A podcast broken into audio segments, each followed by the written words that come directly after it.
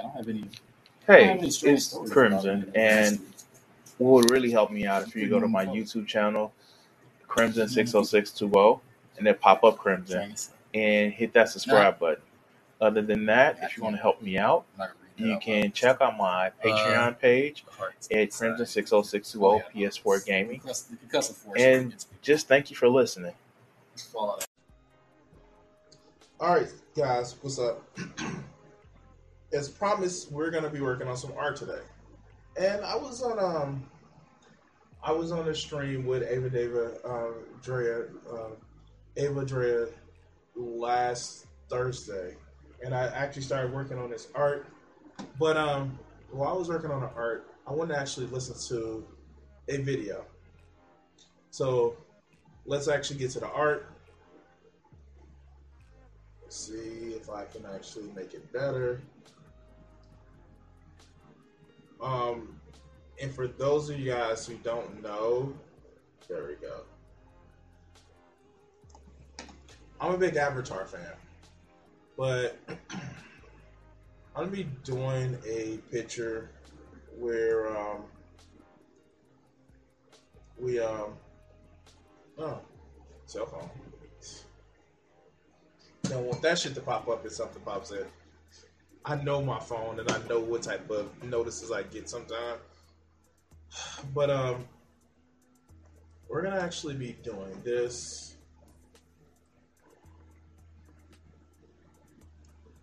I'm gonna be working on a um a piece of art. And we're gonna actually be listening to um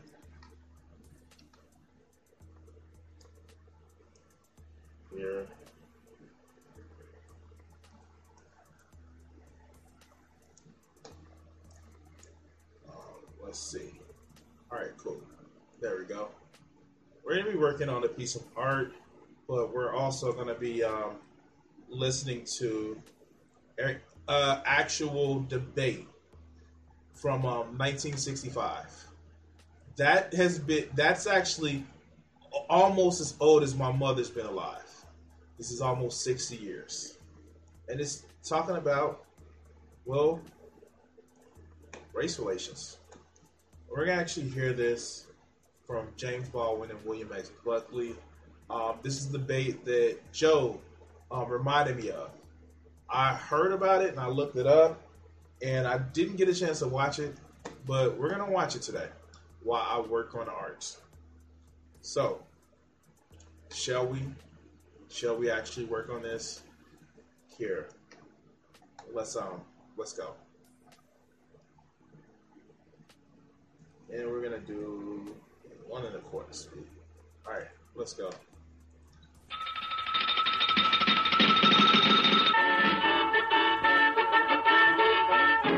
The following program is from NET, the National Educational Television Network.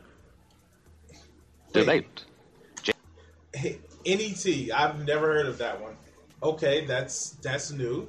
Let's go. James Baldwin versus William Buckley. Subject: Has the American dream been achieved at the expense of the American Negro? This you can tell this is old. This is black and white. Um, what? Let, let's go.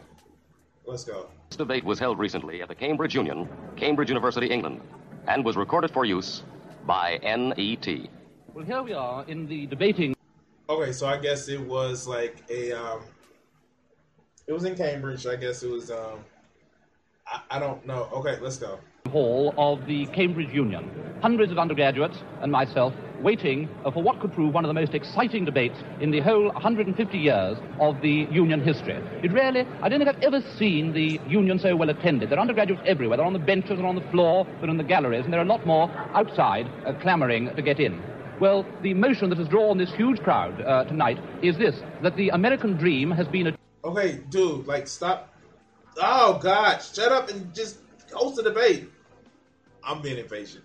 Achieved at the expense of the American Negro. The debate will open with two undergraduate speakers, one from each side, and then we shall have the first distinguished guest, Mr. James Baldwin, the well known uh, American novelist who's achieved a worldwide fame uh, with his novel uh, Another Country. Then opposing the motion will be Mr. William Buckley, also an American, very well known as a conservative. I guess they're in England. I, I wanted. I didn't want to actually just say that they were in like you know TERF Island. I guess before it became TERF Island, um, but they didn't. They were in the Brits area, but I guess they are. Let's go. In the United States, I must stress a conservative in the American sense, author of a book called Up from Liberalism, and editor of the National Review, one of the early supporters of Senator Goldwater. Oh no, William H. Buckley was a. Oh God, no, he was a supporter of Goldwater. Okay, now we see what the problem is. Well, this is the setting of the debate, and at any moment now, the uh, President will be leading in his officers and his distinguished guests. He'll take his chair, and the debate will begin.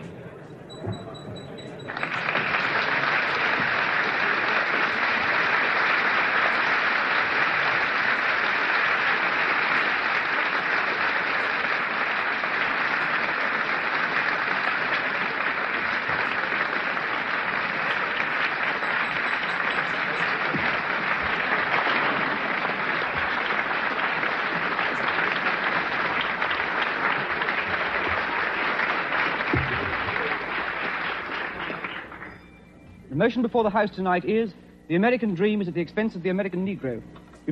Yes. The answer is yes. Like, we don't even need the debate. The answer is yes. Yes. Eh, very much yes. Very much yes. And it is actually more true. It was actually more true in 1965. It's a little bit um, less true now because America is fucking over everybody. Um, but it was more true in 1965. Yes. Proposed Mr. David Heycock of Pembroke College and opposed Mr. Jeremy Burford of Emmanuel College. Mr. James Baldwin will speak third. Mr. William F. Buckley Jr. will speak fourth. Mr. Heycock is the heir of the House.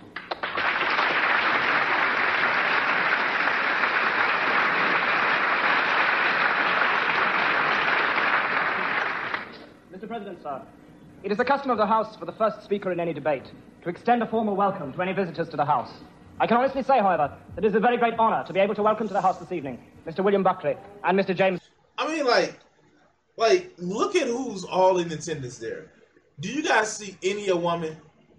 Do you guys see any a woman? Baldwin.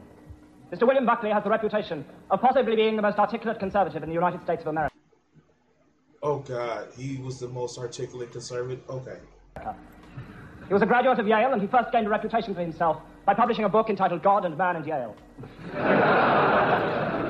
Since then, he has devoted himself to the secular, and this has included Norman Mailer, Kenneth Tynan, Mary McCarthy, and Fidel Castro, none of whom have come out of their confrontations unscathed. At present, his principal occupation is editing a right-wing newspaper in the United States entitled The National Review. Mr. James Baldwin is hardly in need of introduction. His reputation, both as a novelist and as an advocate of civil rights, is international. His third novel, Another Country, has been published as a paperback in England today. Mr. Baldwin and Mr. Buckley are both very welcome I mean, like, it's got to be weird to be like, it just like you're going to another country and you have to explain how your country is fucked up. Uh, I guess. I guess. Let, let's go to the house this evening.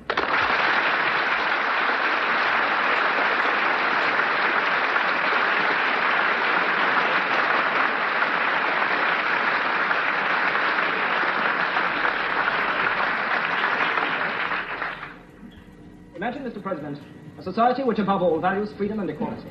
A society in which artificial barriers to fulfillment and achievement are unheard of. A society in which a man may begin his life as a rail splitter and end it as president. But that never happens, dog, especially now.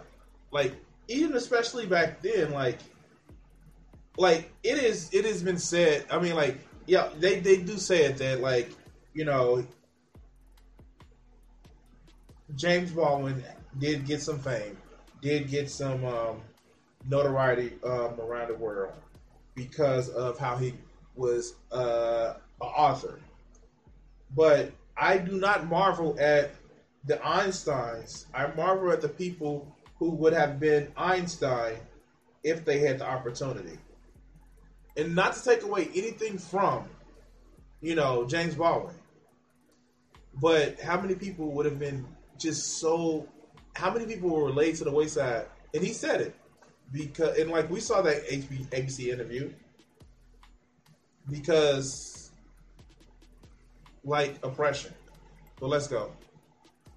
A society in which all men are free in every sense of the word. Free to live where they choose, free to work where they choose. Equal in the eyes of the law and every public authority, and equal in the eyes of their fellows. A society, in fact, in which intolerance and prejudice are meaningless terms. Imagine, however, Mr. President, that a condition of this utopia has been the persistent and quite deliberate exploitation of one ninth of its inhabitants. That one man in nine has been denied those rights which the rest of that society takes for granted.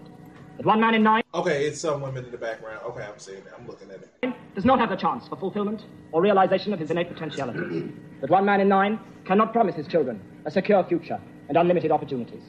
Imagine this, Mr. President, and you have what is, in my opinion, the bitter reality of the American dream. A few weeks ago, Martin Luther King had to hold a nonviolent demonstration in Selma, Alabama, in his drive to register Negro voters. By the end of the week of his demonstrations, he was able to write quite accurately, in a national fundraising letter from Selma, Alabama jail, there are more Negroes in prison. The letters from, um, was it the letters from Birmingham? What, like, like you would think that a lot of conservatives had like would see Martin Luther King's work and say, "Oh shit, I don't want to just remember one line. It's not the color of their skin, but the content of their character." But no, they don't remember that one line.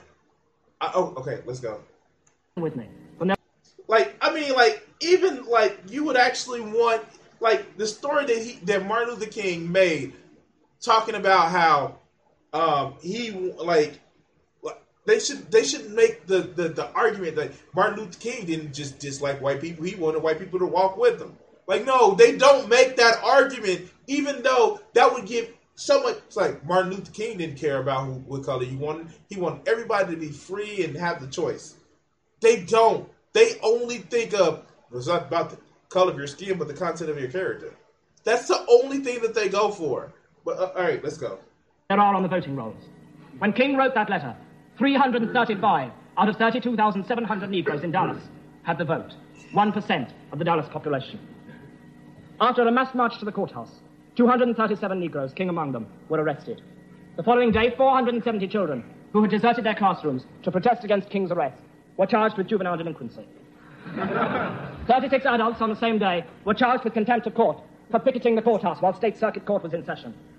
Like, like leftists now, man. Like, I get it. Like, you have more comfortable living arrangements, but like, like if the leftists now did the shit, like, like the people who are on the online left that talk about voting doesn't matter, they don't do this shit. of course, you have Antifa and you have what are really like they're not even leftists that do this shit. It's liberals who go out and protest. It's liberals who went out for the Black Lives Matter protest. Leftists, especially the online leftists, and I, am not gonna lie, like shit. I have worked, and I, I, I like, but these are people who don't have work. They sit behind a screen and do my post all day. If you can't do it because you know I I'm not physically able to do it, uh, you know, no, a lot of these people they are just motherfuckers who want to poo poo doing anything, they are accelerationists. But when you hear that, oh, King got arrested, then people who went out and protested King got arrested, then the kids who got charged with truancy got arrested, like, you like, how don't you realize this shit? It's more than just saying, well, we're just not going to vote and things are going to get so bad that people, like, uh, okay, okay, let's go. On the following day, 111 people were arrested on the same charge, despite their claim that they merely wanted to see the voting registrar.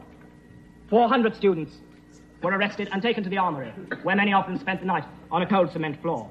The following day, the demonstration spread to Marion, Alabama. In Marion, Negroes outnumber whites by 11,500 to 6,000 people, and yet only 300 are registered to vote. Negroes in Marion were anxious to test the public accommodation section of the civil rights law. They entered a drugstore, and there they were served with Coca Cola laced with salt, and were told that hamburgers had risen to $5 each. After the. Damn, they was giving Coca Cola that was laced with salt and said that the hamburgers are $5. Like, I wonder, like, was that like saying like hamburgers are $30? Um, Martin Luther King Jr. was anti-capitalist. That's why conservatives hate him. Of course they hate him. Like, the, of course they they have nothing but contempt for Martin Luther King. They say they they don't, but they do. They have nothing but contempt for Martin Luther King.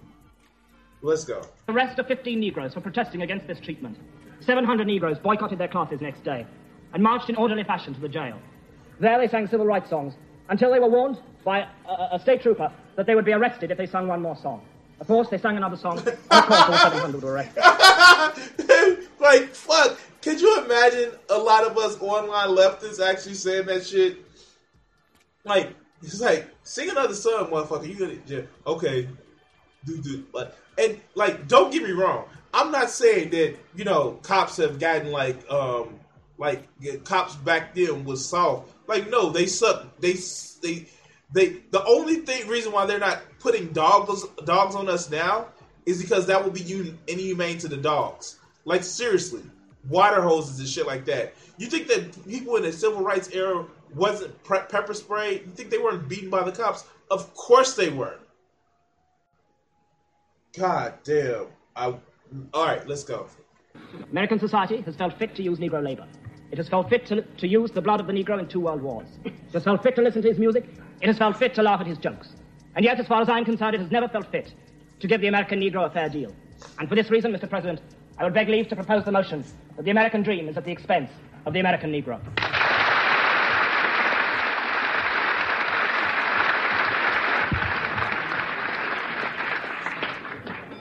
I now call Mr. Jeremy Burford of Emmanuel College to oppose the motion. Isn't it fun to hear people debate about the rights that people have? Because, you know, it's a debate and, you know, we need to, like, like this is the shit that I don't get about a lot of people who um, only see, you know, politics as a debate.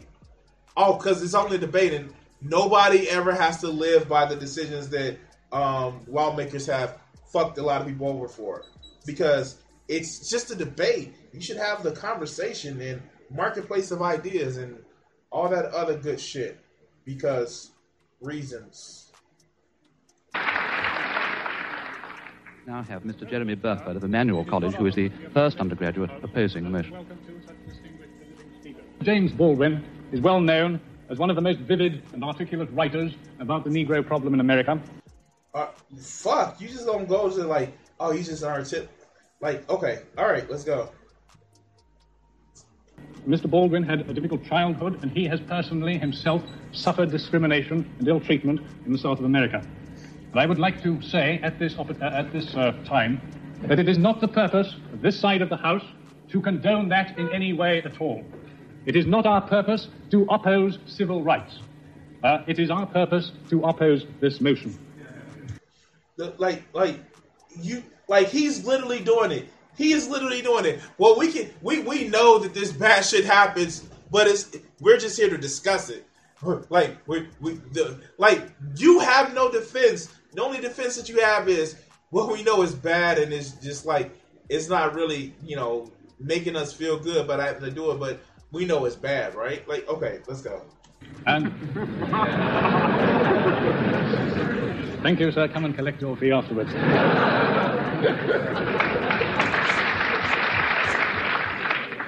This side of the House denies that the American dream has in any way been helped by this undoubted inequality and suffering of the Negro. We maintain that, in fact, this, it has hindered the American dream. And if, if there had been equality, if there had been true freedom of opportunity, the American dream would be very much more advanced than it is now. I mean, like, let's let's say something. I mean, like, the British weren't exactly. Oh yeah, they were knocking down the door to say, like, yeah, maybe y'all should kind of treat y'all slaves a little bit different. But they weren't exactly blaming this in other places in their own colonies, right? They weren't, right? Uh, all right, all right, let's go. If the American dream has made any progress, and I think it has, it has been made in spite of the suffering and inequality of the American Negro, and not because of it. Now, it is also implied from this motion that the American dream is encouraging and worsening the suffering of the American Negro. This is emphatically not the case.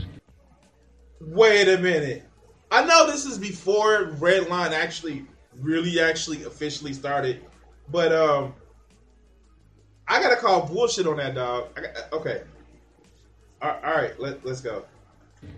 The American dream, the American economic prosperity and respect for civil liberties, has been the main factor in bringing about the undoubted improvement in race relations in America. In no, the fuck it hasn't, especially in 1965. Okay, okay. I okay. I'm I'm I'm being that guy. Okay, let, let, let's go. The last 20 years. And Professor Arnold Rose, who is the author of The Negro in America, which is perhaps the definitive work on the subject, um, who is also uh, a contributor to what was called a freedom pamphlet, so I should imagine that if uh, he has any bias at all, it is in favor of the Negro. He said that this. Uh... Yo, big Clark Kent looking ass. So here's the thing, and what's what's bugging me about this is like, oh no, black people are doing good. Oh no, black people are doing better than what they have. Oh no, in spite of the shit that black people like, this is 1965. This is 1965. This is 1965. I want you guys to remember this is not an argument. Of course, conservatives still try to use this argument now, but this is a this is in 1965. Well, let's go improvement in race relations will be seen in years to come as remarkably quick. And he has put it down. remarkably quick. Improvement in race relations, remarkably quick. Okay, okay, fuck. Okay, let's let's go. To three main causes: increased industrialization and technical advance, the increased social mobility of the American people, increased social mobility. Wow, this is this didn't age well. And the economic prosperity. And I would put it to this House that that industrialization and economic prosperity are two of the main ingredients of the American dream. And at the same time, again, I do not want to say that uh, the American, the Negro in America is treated fairly, but at the same time, the average. At least he's gonna give us that, right? He's gonna give us that, right? He, he, he's gonna give us that. Okay, let's go. Average per capita income of Negroes in America is exactly the same as the average per capita income of people in Great Britain. Now, um, you shouldn't have led with that dog because that it's not the win that you think it is. It is quite literally saying like, oh, like they they have the average income like we do here. Maybe where you're at is also fucked up. I'm, I'm just saying. I'm just saying. I found that absolutely. I found that absolutely amazing, and I, I understand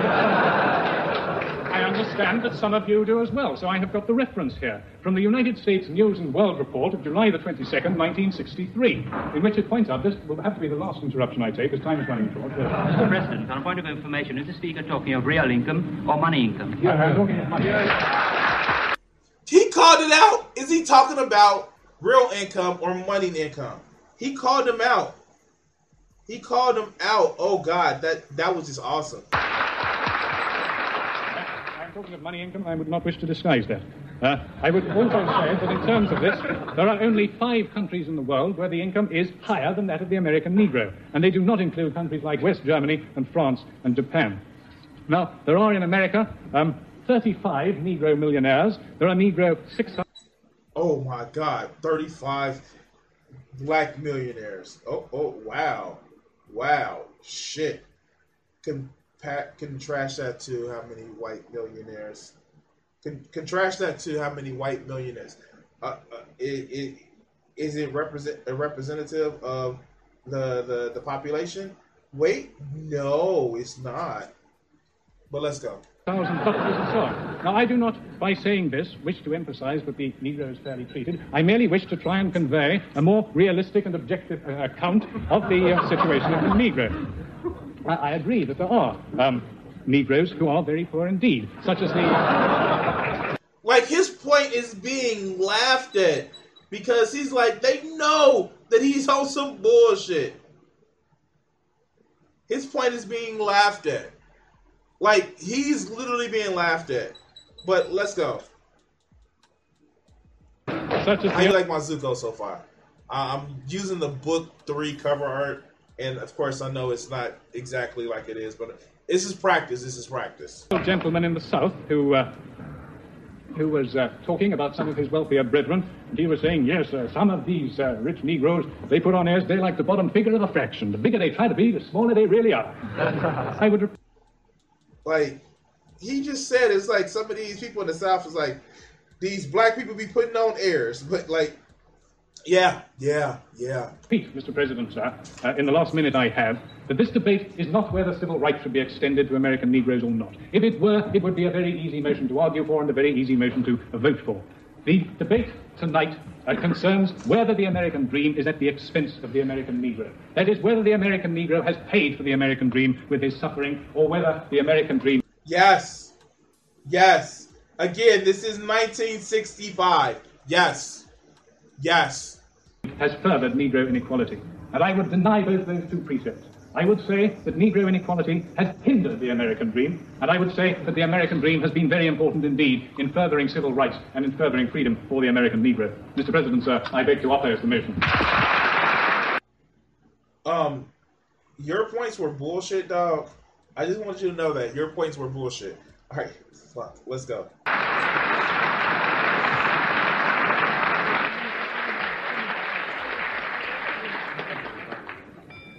It is now with very great pleasure and a very great sense of honour that I call Mr. James Baldwin to speak third to this motion.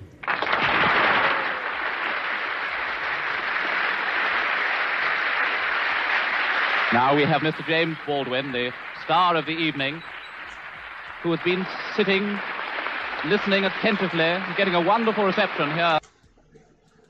I think they like him. I really do. I think they like him. I think they like him and what he's about to say. What is my phone? All right, here it goes right here. Let's go. Uh, in the Cambridge Union. Tremendous enthusiasm from all sides of the House for Mr. Baldwin, who has been listening to the arguments. Now we'll bring the voice of actual experience to the debate. Good evening. I um, I find myself not for the first time, and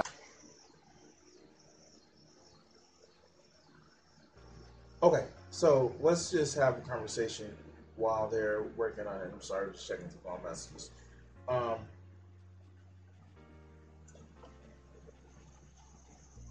at this point, James Baldwin had like started to like really be um, um, really like notoriety in his career.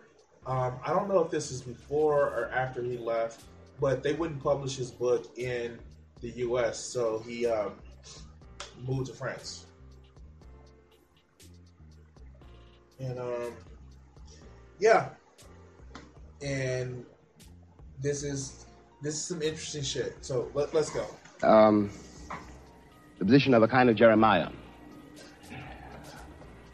For example, I don't disagree with Mr. Burford that the um, the inequality suffered by the American Negro population of the United States has hindered the American dream. This is somebody who's lived it. This who has lived it. He has lived it.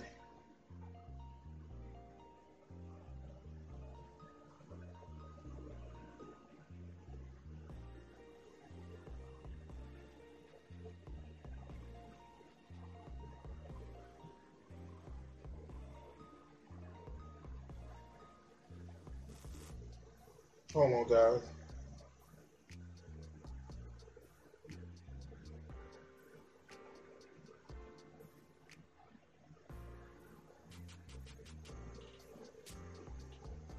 Sorry about that. I had to send a message. Indeed, it has. I quarrel with some other things he has to say.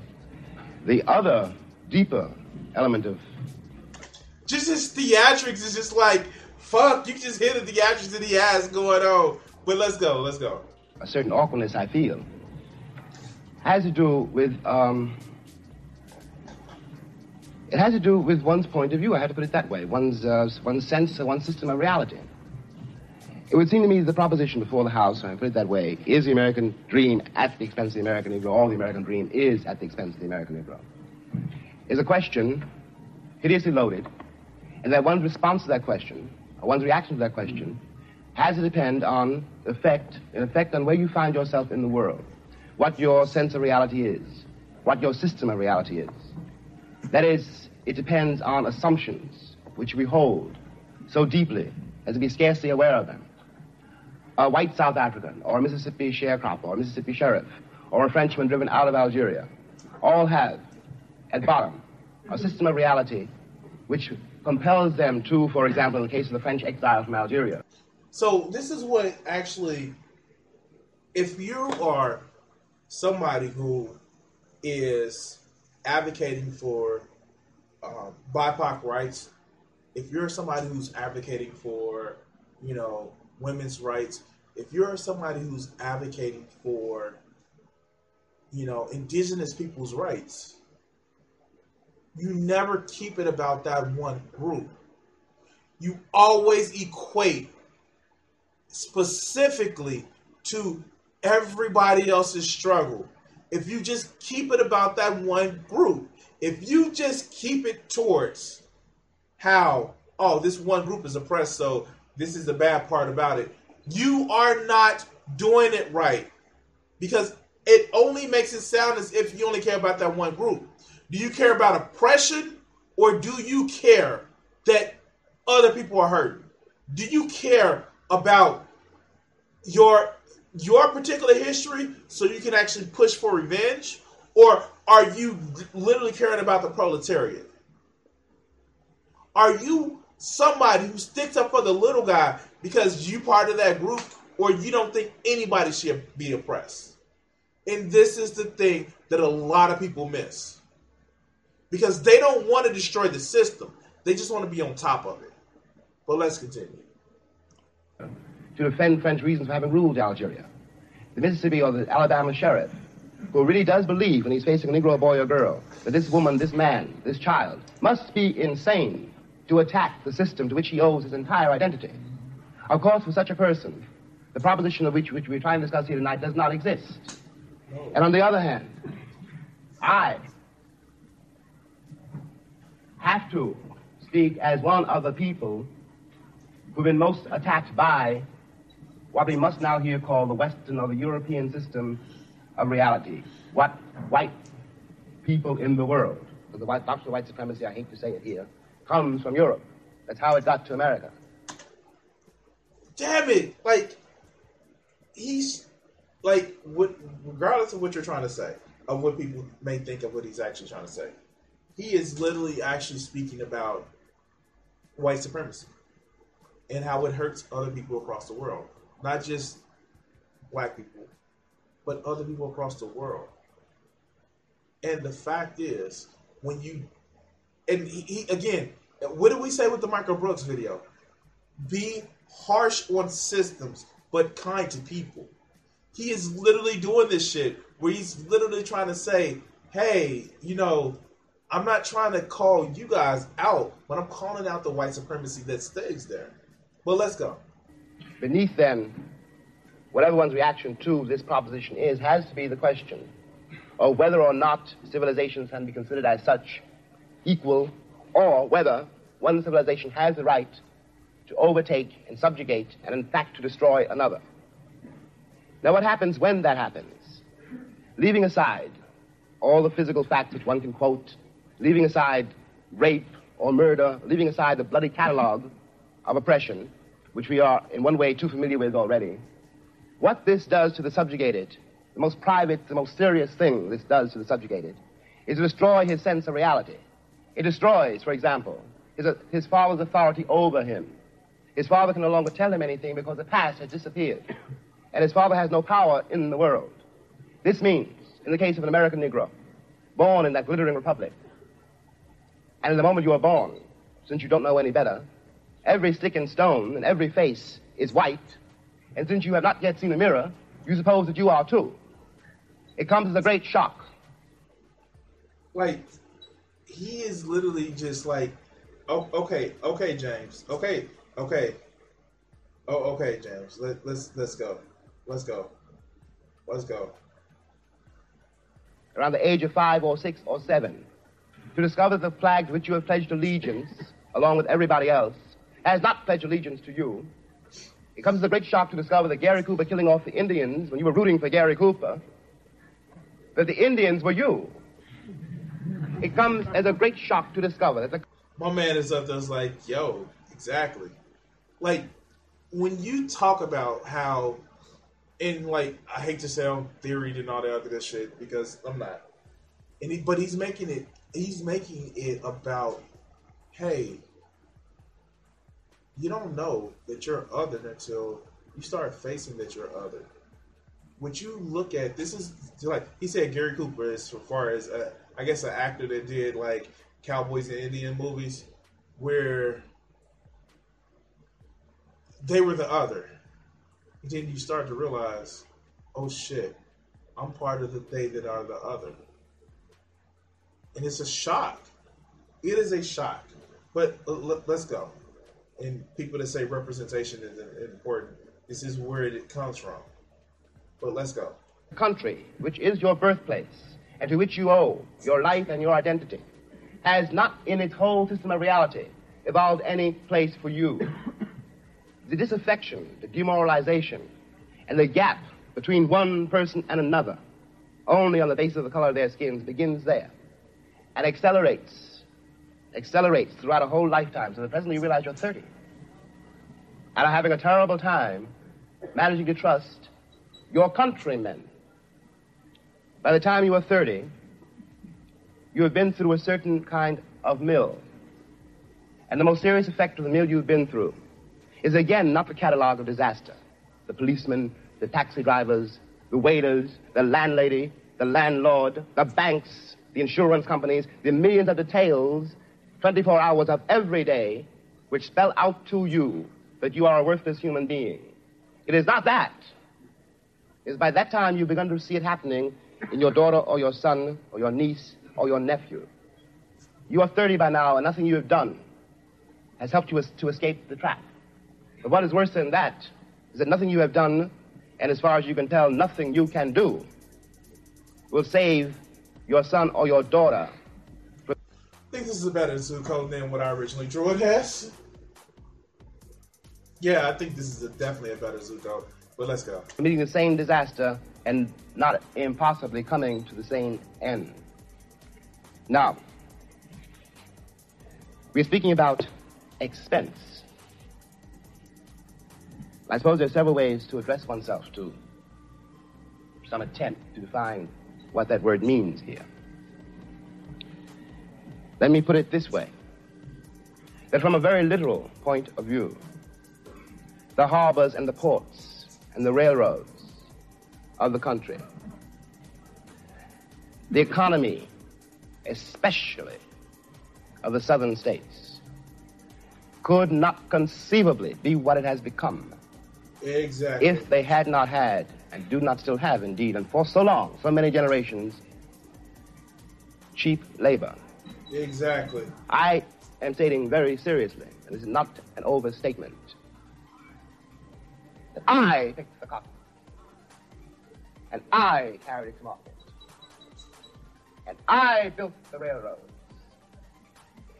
under someone else's whip for nothing. For nothing. The Southern oligarchy, which has until today so much power in Washington, and therefore some power in the world, was created by my labor and my sweat, and the violation of my women and the murder of my children. Damn it, dude. Damn it! In the land of the free and the home of the brave. And no one can challenge that statement. It is a matter of historical record. In another way, this dream and we'll get to the dream in a moment, is at the expense of the American Negro. You watch this in the Deep South in great relief, but not only in the Deep South. In the Deep South, you are. This is just crazy. Like, just, just how much of a great uh, orator this guy was. But let's go. Are dealing with a sheriff or landlord or landlady or the girl at the Western Union desk. And she doesn't know quite who she's dealing with, by which I mean that if you're not part of the town, and if you are a northern nigger, it shows in millions of ways. So she simply knows that it's an unknown quantity, and she wants to have nothing to do with it. So she won't talk to you. You have to wait for a while to get your telegram. Okay, we all know this. We've been through it. And by the time you get to be a man, it's very easy to deal with. But what is happening in the poor woman, the poor man's mind, is this. They've been raised to believe, and by now they helplessly believe, that no matter how terrible their lives may be, their lives have been quite terrible. And no matter how far they fall, no matter what disaster overtakes them, they have one enormous knowledge and consolation, which is like a heavenly revelation. At least they are not black. now I suggest. And so this is a like we this is back in 1965 that so many people were like, "Oh, dude, yeah, my life is bad. And don't get me wrong, when somebody says that white people have privilege, they are not saying that they lived a charmed life. No one is saying that. They, what people are saying though is that cool, great. Do you also want to be black as well? Do you want to be poor? Do you want to be in some shit? But do you want to be treated as black people are treated as? And most of those people will say no. But let, let's continue. Let's continue. That of all the terrible things that can happen to a human being, that is one of the worst. I suggest that what has happened to white Southerners is in some ways, after all, much worse than what has happened to, to, to Negroes there. Because Sheriff Clark in Selma, Alabama, cannot be considered, you know, no one is, can be dismissed as a total monster. I'm sure he loves his wife, his children. I'm sure that, know, he likes to get drunk. You know, he's, after all, one's got to assume, and he is visibly a man like me. But he doesn't know what drives him to use the club, to menace with the gun, and to use a cattle prod. Something awful must have happened to a human being to be able to put a cattle prod against a woman's breast, for example. What happens to the woman is ghastly. What happens to the man who does it is in some ways much, much worse. This is being done, after all, not a hundred years ago, but in 1965, in a country which is blessed with what we call prosperity, a word we won't examine too closely, with a certain kind of social coherence, which calls itself a civilized nation and which espouses the notion of the freedom of the world. And it is perfectly true from the point of view now simply of an American Negro. Any American Negro watching this, no matter where he is, from the probably in no matter when. Hello. Let's go. Vantage point of Harlem, which is another terrible place, has to say to himself, in spite of what the government says, the government says we can't do anything about it. But those are white people being murdered in Mississippi work farms, being carried off to jail. Those are white children running up and down the streets. The government would find some way of doing something about it. We have a. I mean, Uvalde and guns. Nah, government is cares even less now. I mean, like, my, my central premise is where they say that the American dream is built off the back of black people. It was more true in 1965. Now it's they're screwing everybody over if you're poor. Not still screwing black people over more. Like, don't get me started. Yes, of course, but now they're screwing everybody over. But let, us continue. Civil rights bill now. We had an amendment, the 15th Amendment, nearly 100 years ago. I hate to sound again like an Old Testament prophet, but if the amendment was not honored then, I don't have any reason for believing the Civil Rights Bill will be honored now. And after all, one's been there since before, you know, a lot of other people got there. If one has got to prove one's title to the land, isn't 400 years enough? 400 years, at least three wars. The American soil is full of the corpses of my ancestors. Why is my freedom or my citizenship or my right to live there, how is it conceivably a question now? And I suggest further that in the same way, the moral life of Alabama sheriffs and poor Alabama ladies, white ladies, their moral lives have been destroyed by the plague called color, that the American sense of reality has been corrupted by it. God damn it. This is just. Oh my God. This is evergreen shit. But let, let's let's go. Let's go. At the risk of sounding excessive, what I always felt when I finally left the country found myself abroad. Okay, so this is after he left um, the U.S. Okay, let's go. other places. And watched Americans abroad. And these are my countrymen. And I do care about them. And even if I didn't, there is something between us. We have the same shorthand. I know. When I look at a girl or a boy from Tennessee, where they came from in Tennessee, and what that means. No Englishman knows that, no Frenchman, no one in the world knows that except another black man who comes from the same place. One watches these lonely people, denying the only kin they have. We talk about integration in America as though it was some great new conundrum. The problem in America is that we've been integrated for a very long time. Put me next to any African, and you will see what I mean. Damn. And my grandmother was not a rapist. What we are not facing is the results of what we've done. what one begs the American people to do for all our sakes is simply to accept our history. So here's the thing. And no, I'm not gonna do the whole like I'm American, I'm not African American, I'm American.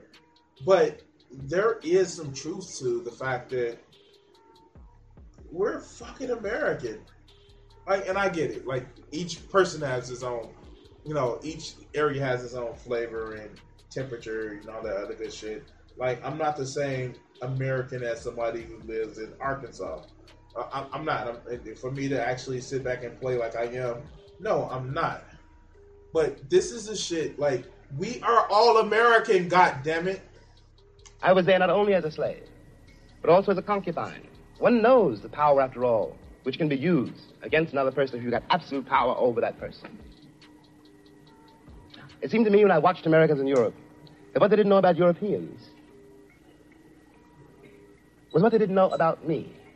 They weren't trying, for example, to be nasty to the French girl or rude to the French waiter. They didn't know they hurt their feelings. They didn't have any sense that this particular woman, this particular man, though they spoke another language and had different manners and ways, was a human being.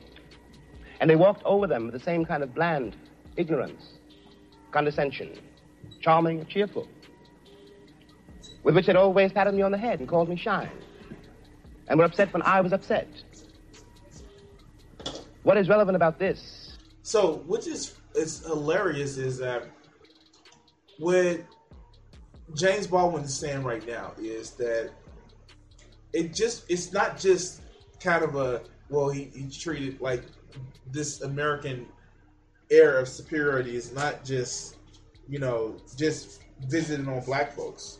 It's it's not. It, it's visited on this whole arrogance that like American actually have Americans actually have to say, oh no, they're just like he's like literally talking about how people who were um, American that's coming over to France were just treating other people poorly, and it's just sad, man. This is the legacy of our country, and it's sad. But let's continue.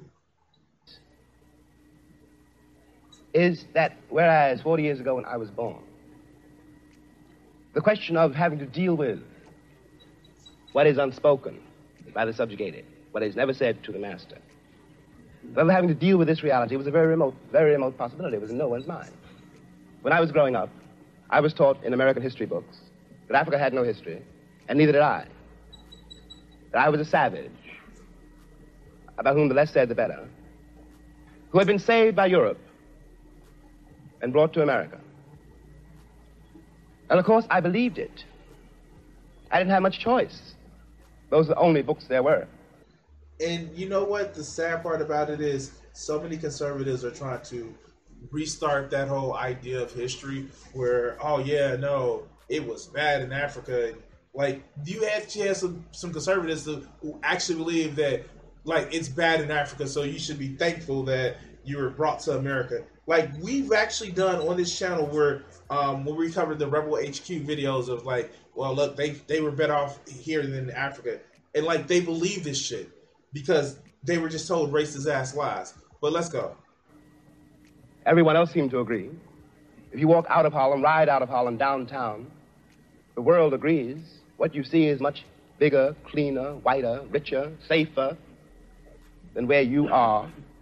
They collect the garbage. People obviously can pay their life insurance. The children look happy say, You're not. And you go back home. And it would seem then, of course, that it's an act of God, that this is true, that you belong where white people have put you. It is only since the Second World War that there's been a counter image in the world. And that image did not come about through any legislation on the part of any American government, but through the fact that Africa was suddenly on the stage of the world and Africans had to be dealt with in a way they'd never been dealt with before. This gave an American Negro, for the first time, a sense of himself beyond a savage or a clown. It has created, and will create, a great many conundrums. One of the great things that the white world does not know, but I think I do know, is that black people are just like everybody else. One has used the myth of Negro and the myth of color to pretend and to assume that you are dealing essentially with something exotic, bizarre, and practically, according to human laws, unknown. Damn. Damn. Go do do it, James. Do it. Alas, it is not true. We are also mercenaries, dictators, murderers, liars. We are human too. What is crucial here is that unless we can manage to establish some kind of dialogue between those people whom I pretend has paid for the American dream and those other people who have not achieved it, we will be in terrible trouble. I want to say at the end, the last, is that that is what concerns me most. We are sitting in this room, and we are all, at least we like to think we are, relatively civilized, and we can talk to each other at least on certain levels, so that we could walk out of here assuming that the measure of our enlightenment, or at least our politeness, has some effect on the world. It may not. I remember, for example, when the ex-attorney general, Mr. Robert Kennedy, said that it was conceivable that in 40 years in America we might have a Negro president. It took 64? Yeah, 64. And that sounded like a very emancipated statement, I suppose, to white people. They were not in Harlem when this statement was first heard, and did not hear, and possibly will never hear, the laughter and the bitterness and the scorn with which the statement was greeted. From the point of view of the man in the Harlem barbershop, Bobby Kennedy only got here yesterday. Two. and now he's already on his way to the presidency.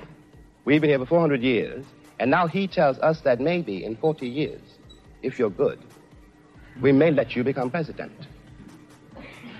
And it took one of the worst economic downturns since the Great Depression in order for that to happen.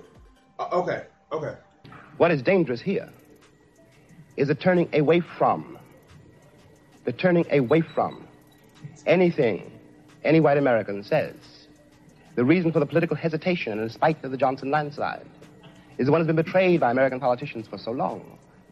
And I am I'm a grown man, and perhaps I can be reasoned with. I certainly hope I can be. But I don't know, and neither does Martin Luther King, none of us know how to deal with those other people whom the white world has so long ignored, who don't believe anything the white world says, and don't entirely believe anything I or Martin say. Mm, and one can't blame them. You watch what has happened to them in less than 20 years. It seems to me that the city of New York, for example, this is my last point, which has had Negroes in it for a very long time. If the city of New York were able, as it has indeed been able, in the last 15 years to reconstruct itself, tear down buildings and raise great new ones, downtown and for money. And has done nothing whatever except build housing projects in the ghetto for the Negroes. And of course, the Negroes hate it. Presently, the property does indeed deteriorate because the children cannot bear it. They want to get out of the ghetto. If the American pretensions were based on a more solid, a more honest assessment of life and of themselves. It would not mean for Negroes, when someone says urban renewal, that Negroes simply are going to be thrown out into the streets, which is what it does mean now. This is not an act of God. We're dealing with a society made and ruled by men. If the American Negro had not been present in America, I am convinced that the history of the American labor movement would be much more edifying than it is. He's not doing nothing but spitting facts. He's like wow, like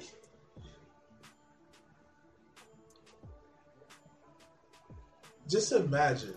And we, um, if you watch Boy of the Fifth Album, you'll know that um, Marx was actually for the emancipation of slaves because it actually would take away free or cheap labor. Um, and James Baldwin actually says it earlier in his speech. But like, just imagine this shit, man. Imagine this shit like the labor if it didn't have that constant supply of well if you don't do it we need you to do we're gonna get the black people the, the blacks to actually do the job like imagine if it didn't have that like yeah no labor would actually have a lot more power like it had in other places around the world all because they kept a permanent underclass of people that they wanted to actually use as a tool to exploit the others. But let's go.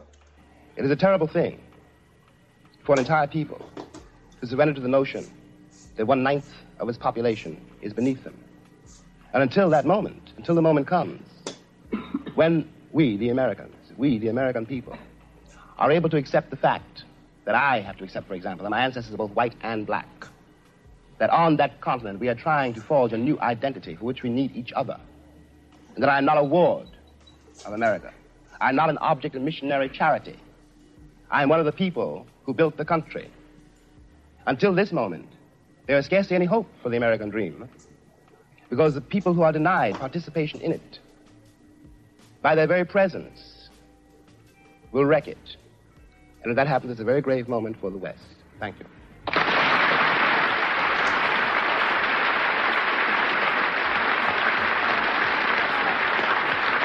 All right, so what did we learn from this shit? One that um, I had to start watching more James Baldwin speeches on stream. Fucking love it. I, like you guys, um, I thank Joe for actually, um, so, you know, having me actually, um, you know, go over this stream. And I know William F. Buckley.